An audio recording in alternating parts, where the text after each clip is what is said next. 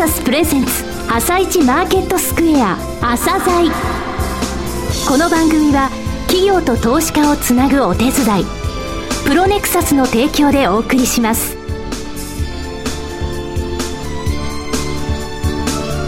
皆さんおはようございます。アシスタントの長野静香です。それでは早速 MCP アセットマネジメント証券チーフストラテジストの井上哲夫さんと番組を進めてまいります。井上さんよろしくお願いします。よろしくお願いしますさて23日の米国株式市場でダウ工業株30種平均は小幅に続伸し3営業日ぶりに過去最高値を更新して終了しました終値は前の日と比べて22ドル19セント高い15,570、500、15,567ドル74セントでした。はい。えー、ダウの方はね、えー、上昇したんですけれども、ナスダックと SP500 は落ちてるんですよね。特にナスダックの方につきましては、総合指数0.58%ってやや大きめな下げになってますけれども、これはあの時間外にアップルの決算発表があるので、そこら辺ちょっと、警戒感が広がったんですね。で、時間外に発表されたアップルの決算が良くてですね、えー、それをもってナスダックの時間外取引は0.5%近く上昇している状況です。はい。はい、わかりました。後半もよろしくお願いします。続いて、朝鮮今日の一社です。一社。本日は証券コード3079東証ジャスダックスタンダードに上場されていらっしゃいます DVX さんにお越しいただきました。お話しいただきますのは代表取締役社長でいらっしゃいます若林誠様です。本日はよろしくお願いします。よろしくお願いします。えー、まずはですね、えー、簡単にどのようなことをされていらっしゃるのか、えー、事業のご説明をですね、えー、していただけますでしょうか。はい。えー、私どもはあの心臓の医療機器を販売している会社です。はい、えー、事業の2本柱といいますと、えー、不整脈事業、えー、それから虚血事業、ということなんですが、えー、このそれぞれについてですね、えー、お話しいただけますでしょうか？まず不整脈事業というのは心臓の脈の不正ということです、はい、えー、脈が非常に遅い除脈という患者さん、はい、それから脈が速い頻脈という患者さん、はい、それから本当にこう不正の脈の患者さん。3つの、えー、不整脈のエリアがあります。脈の遅い人たちはえー、心臓のペースメーカーという脈を助ける、はい、えー、機械を使います。脈の速い人たち。頻脈の頻脈の方々、はい、その方々は現在はカテーテルアベレーションっていう、えー、余分な電動を電気を通す道を焼いてしまうような治療をすることができるようになってます。カテーテルアブレーションで一つのですね、あの手術の名称というふうに考えてよろしいんでしょうか。はい、あとえー、本当にこう脈の不正の患者さん心室細動という非常に危険な不整脈をする人たち。それから最近ポピュラーになってきているのは心房細動心房が勝手に興奮してしまう患者さんの治療がたくさんカテーテルアブレーションでやることができるようになってきてます。心臓は4つに分かれております、はい、下の2つが心室血液を送り出すところもあればポンプ。のところですね、はい、その上にあってあのその、えー、心臓から出ていったり心臓に入ってきたりする、はい、えー、直接のところの、えー、その上の2つの部屋が心房ということですね。この不整脈事業につきましては、えー、その医療機器の販売代理店という形でい。らっしゃると、はい、直接病院の先生方と手術の現場に行って仕事をしております。あなるほど、はい、もう一つの虚血事業の方についてはお話しいただけますでしょうか、はいえー、虚血というのはあの心臓の血液が足りない状態。例えば運動した時に十分血液が足りないと、えー、胸がキュッとこう狭心症というような症状になってしまったり、はい、血管が詰まってしまうとこう心筋梗塞心臓の筋肉が動かない状態になるそういう筋肉の収縮力が弱まってしまうような状態を虚血事業というふうに呼んでおります。なるほど。この不整脈なんですけれども、この病気の問題点って言いますか、まずあの患者数っていうのはどれぐらいいらっしゃるんですかね？はい。はい、今あのペースメーカーそれから ICD というあの体に埋め込んでしまう、はい、主義をするのは約えー、年間に5万人ぐらい。5万人ぐらい、はい、でもう一つの今家庭テラブレーションで非常に注目されている心房細動の患者さん、はい、約100万人いると言われている。100万人心房細動の、えー、患者さんがいらっしゃって今現在年間5万人ぐらいが、えー、5万人ぐらいしか治療ができない、ね、治療ができない、はい、あの残りの方はその、えー、カテーテルアブレーションを待ってるという状態だということですかね。心房の壁って非常に薄いんで、はい、非常にこう高度な主義になります。それをやっぱり広げていくために慎重に問題が起こらないように少しずつこう、えー、全国に広がっているという現状だと思います。となりますと、先ほど、えー、こちらの、えー、販売代理店ではあるけれども、その実際の手術のところでも先生との、えー、パイプがあるというか、お話をしながらという、はいことがありました。非常にその専門性といいますか知識の高さというものが求められると思うんですがお医者さんとの、えー、パイプえー、人脈そういったもののを作るというのも大切なお仕事になるかと思うんですけれども、ね、あの、はい、先生方と一緒に、えー、いろんな研究を一緒にやったり実験を一緒にやったりしながら少しずつこう知識を増やしていく、はい、それからえー、今あの全国に広がっている心房細動のアブレーションのために、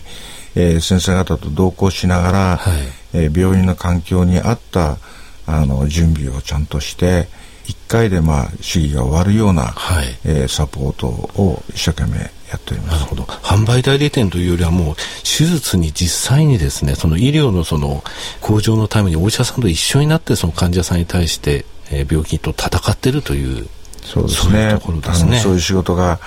できたらまあいいなというふうに思っております。あの話が変わりますけれども、はい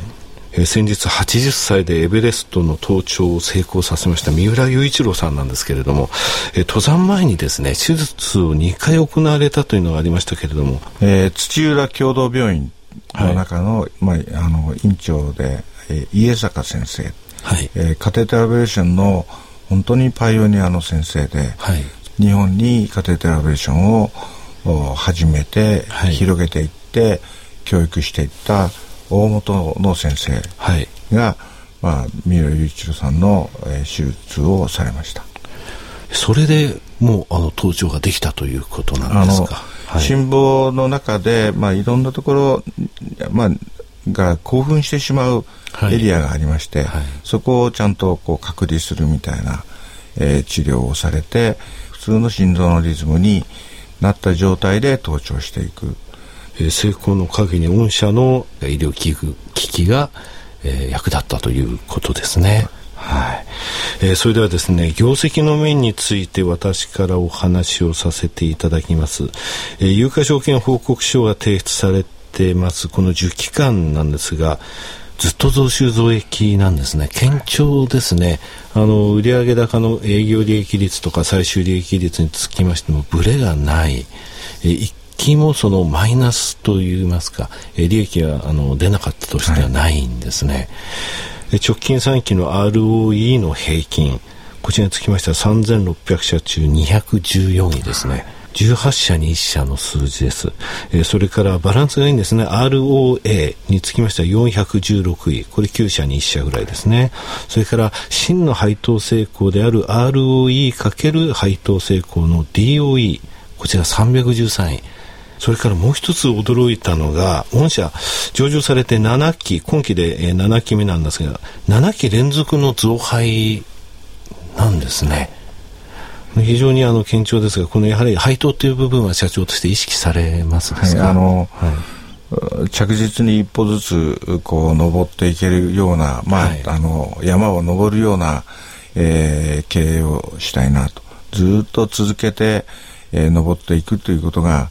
一緒に働いている社員にとっても、はい、株を持っていただく方にとっても、えー、価値があるんではないかなとまさしくあの、御社のですね、決算の数字っていうのはその通りですね。リーマンショックの時もそうですし、え、どんな時も着実に、えー、少しずつでありますけれども、利益を、えー、増やしていってると。少しずつと言いましても、最終利益の伸びて、まあ、今期につきましては、あの、前期とですね、今のところ、えー、横ばい少しプラスという数字ですが、直近3期10%、33%、43%って最終利益伸びてるんですね。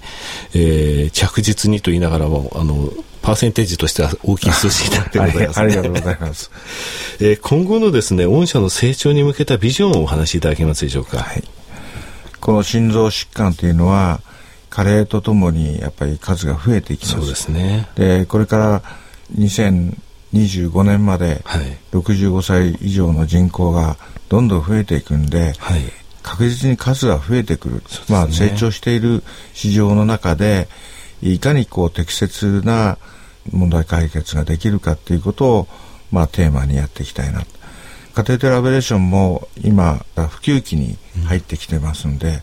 うん、まあ、安全性を担保しながら地域に、えー、普及していけるのかということを、はい、先生方と一緒に安全に広げていきたいなというふうに考えております。なるほど。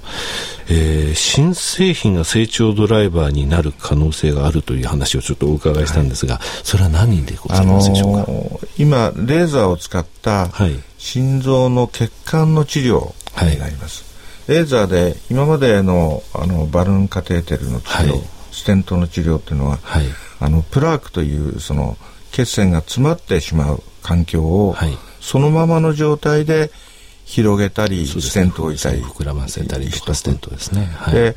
えー、私たちはここをレーザーで少し取りましょうと。なるほど、そこで風船を膨らませるのでなく、その細くなったところを、少し広げて、そして風船を膨らましたり、ステントを置いてした方が、よりいい状態の血管になるでしょう、ということを、まあ、提案して、はい、今、えー、盛んにえ先生方が新しい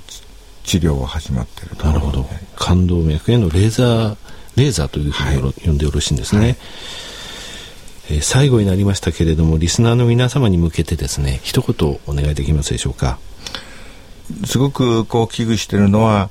本当に若い子どもたちがそのドクターになりたい人が非常に少なくなってるっていうのはそうなんですか、えー、あの実は5年前に私の一番最後の子供が、はい、えー、小学校を卒業した時に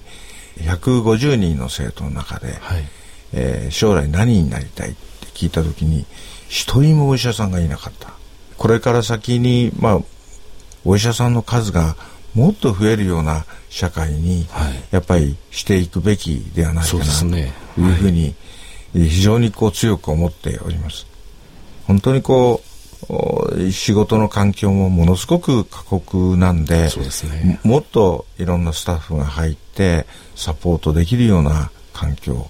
そしてなおかつやっぱり人助けができるという子どもたちを育てていきたいなというふうに思っております。はい。そしてそのお医者さんを、えー、一生懸命サポートするのが御社と、はい、いうことですね。若林様どうもありがとうございました。どうもありがとうございました。なお、今日の一社のロングインタビューも番組ホームページからお聞きいただけますが、後半でも井上さんに DVX についてお話ししていただきます。企業ディスクロージャー IR 実務支援の専門会社プロネクサス上場企業のおよそ6割2200社をクライアントに持つこれはアジア証券印刷の時代から信頼と実績を積み重ねてきたからこそ。さらにプロネクサスが目指すのは企業と投資家をつなぎ日本の株式市場を活性化させることです。プロネクサス私たちは個人投資家の皆さんを応援します。井上哲夫今日のストラテジー。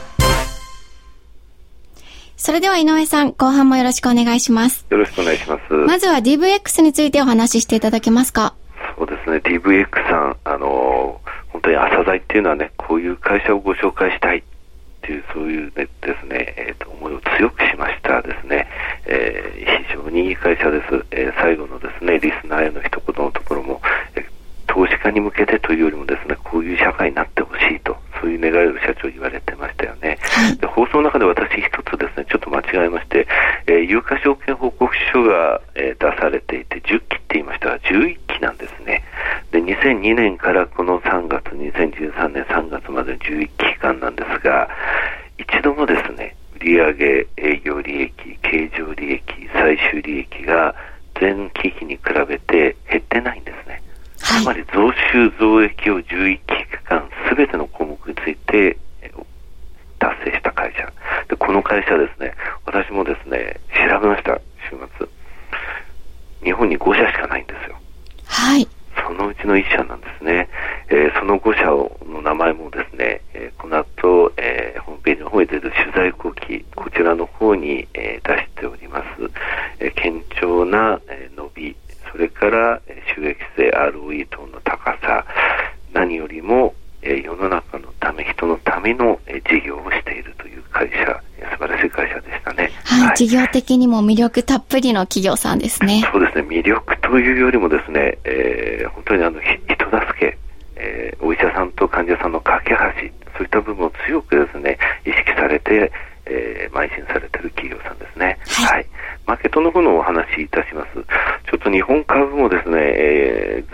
ラティティは日中高いですね。月曜日参議院選挙の結果を受けて上昇かと思いきや、朝方上昇してその後落ちてまた5番上がると。昨日は、あの、ニューヨークの方と、それからシカゴの先物、あと為替を受けて売られるかと思いきや、その後、えー、買われる。ソフトバンクは結構マーケットの体温計みたいな働きになってますけれどもね、えー、手詰まり感はあるが方向感に乏しく米国は強いという状況の中、日本株も、えー、ちょっと、えー、なんて言いますか、一気に1万、えー、5000円台に取れないという状況になってますけど、随分ですね、テクニカル的には高いところにも来ております。えー、25日移動平均なんですけれども、えー、日経平均、えー、先週木曜日8%を超えたんですね。それで金曜日随分大きく落ちて、えー、昨日現在5.98%です。で、あの、5月23日に大きく下落しましたけど、その前に9%、そして5月22日には10%いってたんですね。それでちょっとやっぱり8%というところを意識されたかなということが一つあります。RSI についても85円が先週ありましてね、えー、昨日現在68.98という状況ですが、で、また、騰落レシオ25日移動平均って見てらっしゃる方多いと思いますが、結構ああの扱いが難しい、えー、ものなんですね、トラックレシオって。下だから低いから80割れてるからじゃあ切り返すか、えー、120超えてるからじゃあ売られるかって相場強い時は上でもずっと揉んでますし下がってる時っていうのはずっと下で揉んでるということなんでこれの5日25日移動平均っていうのをもう一つ取ってあげるんですね、はい、そうするとその差が32.6って今ちょっと加熱感の強いところに来てます。えー、そういったところでですね日本株についても、えー、どこかその1万5000まで取れたとしてその後じゃあまた1万6000に向かっていけるかっていうとテクニカル的にはですね、えー、ちょっとそろそろあの一旦小さな押しが入ってもおかしくないというところまでテクニカル的には来始めてるかなと思います。ただ、アメリカの方がですね、堅調なんですね。アメリカも、えー、テクニカル的に高いの出てきてますけれども、ETF に資金が流入されていると。でそこから株式を買ってるというのがありますので、アメリカの方の需給は今のところ不安がないという状況ですかね。はい。はい、井上さん、今日もありがとうございました。また来週もよろしくお願いします。はい、よろしくお願いします。この後は東京市場の寄り付きです。朝鮮この番組は企業と投資家をつなぐお手伝いプロネクサスの提供でお送りしました。